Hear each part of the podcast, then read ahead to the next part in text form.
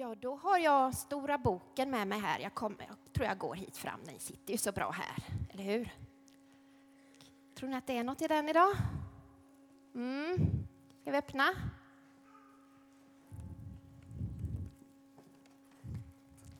Telefon. en telefon var det. Och ser ni vilka som är där? Vilka kan det vara? Det var mina tre barn som var på bild där. Ja. Har era föräldrar en sån här? Och du har en också? Är det många som har en sån här här? Ja. Såna här. Vad, vad gör man med dem? Man kan ta kort. Man kan ta kort. Det gjorde jag på er nyss, när ni stod där framme. Så tog jag ett kort på Unga röster och ett på musiklek. Och så kan man ju skriva små meddelanden och man kan ha det som kom ihåg och man kan ha det till så mycket. Men framför allt, precis som ni sa först, så kan man ju ringa med den, eller hur? Det är ju det bästa med en telefon egentligen, att man kan ringa med den. Att man vet där på andra sidan, där finns någon som hör mig. Jag ser inte den personen, men jag vet att den finns där. Och jag vet att den hör det jag säger. Och då tänker jag, precis så är det ju med, med bönen med, till Gud. Fast jag behöver ingen telefon till Gud, det är ju jättebra. Så den lägger jag i fickan. Men till Gud är det likadant. Att jag vet att någon hör mig. Jag kan inte se Gud. Men jag vet att Gud finns där. Och att han hör mig när jag ber. Det tycker jag är bra. Kan vi, kan vi höra Gud då? För om jag ringer någon så hör ju jag den andra här va? Kan vi höra Gud så? Inte riktigt på samma sätt kanske, men vi kanske kan höra Gud på andra sätt tänker jag. Vi kanske kan höra Gud i era fina sånger. För ni pratar ju om och sjunger om vem Gud är för oss. Vi kan höra det i musiken, vi kan höra Gud i vinden. Vi kan höra Gud genom en annan människa som säger något fint. Så är det nästan som om det är Gud själv som kan säga det där. Att Gud liksom vill använda oss människor för att få fram det han vill säga till oss. Så tror jag att det är. Bön, det är ju att prata med Gud. Och man behöver inte prata som jag håller på att prata här nu. Det läste jag innan. Att Jesus sa att vi behöver inte rabbla en massa ord. Utan bön är mycket mer det vi tänker och det vi känner här inne. Det är liksom hjärtats samtal med Gud. Sen ibland så kan det kännas bra att få göra något riktigt konkret. Det vet ni ju att vi brukar göra här i vår gudstjänst. Att man får tända ett ljus kanske, som får bli som en bön. Eller man kan skriva en liten lapp med sin bön. Och idag ska vi också kunna få lägga en liten sten som får symbolisera något som kan vara jobbigt. Och det kan vara vår bön. Så sådana där konkreta saker behöver vi göra ibland. Få verkligen få känna att, att vi ber. Och så tänker jag så här. När jag var på ett... När var jag? Jag var nog i er ålder ungefär, tror jag. Då var jag på scoutläger. Ni brukar åka på scoutläger och ska åka på scoutläger, kanske. Ja. På det mitt första scoutläger jag var på så vet jag att det var en som pratade om bön där. Och det har jag liksom faktiskt kommit ihåg. Det han sa. Det var, han sa säkert väldigt mycket annat också. Men det var tre ord som jag kommer ihåg att han sa.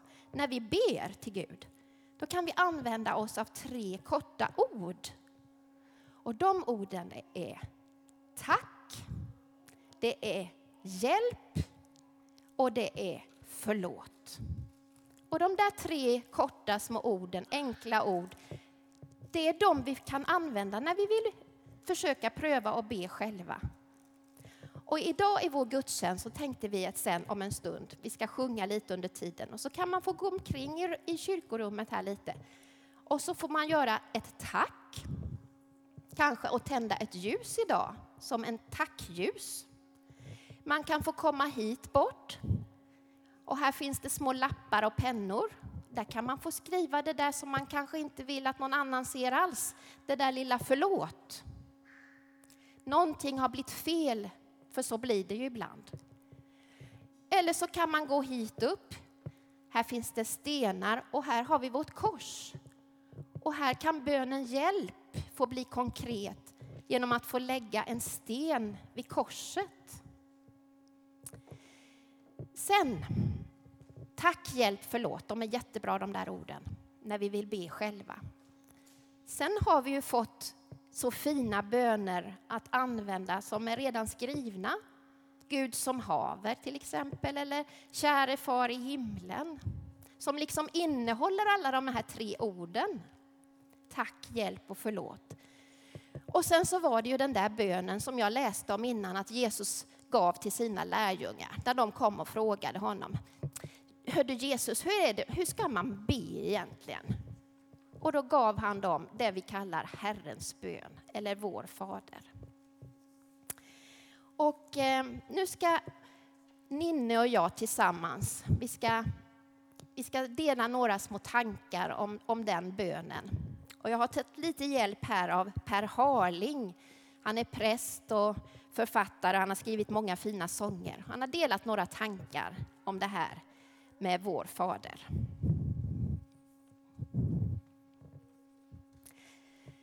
Från alla jordens hörn, från gamla och unga, från den som är tvärsäker i sin tro och från den som söker och trevar hörs orden. Vår Fader, du som är i himlen.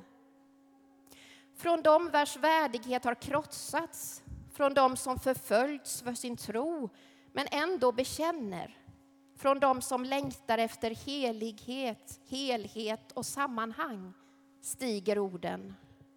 Låt ditt namn bli helgat. Från dem som här och nu längtar efter rättvisa och fred och från dem som blickar fram mot nya himlar och en ny jord hörs orden. Låt ditt rike komma.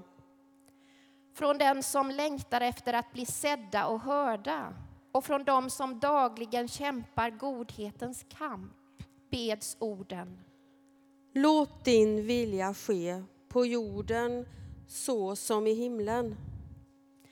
Från alla dem som saknar bröd för dagen och från oss som ser den orättvisa fördelningen i världen och samtidigt har kylskåpen fulla med mat.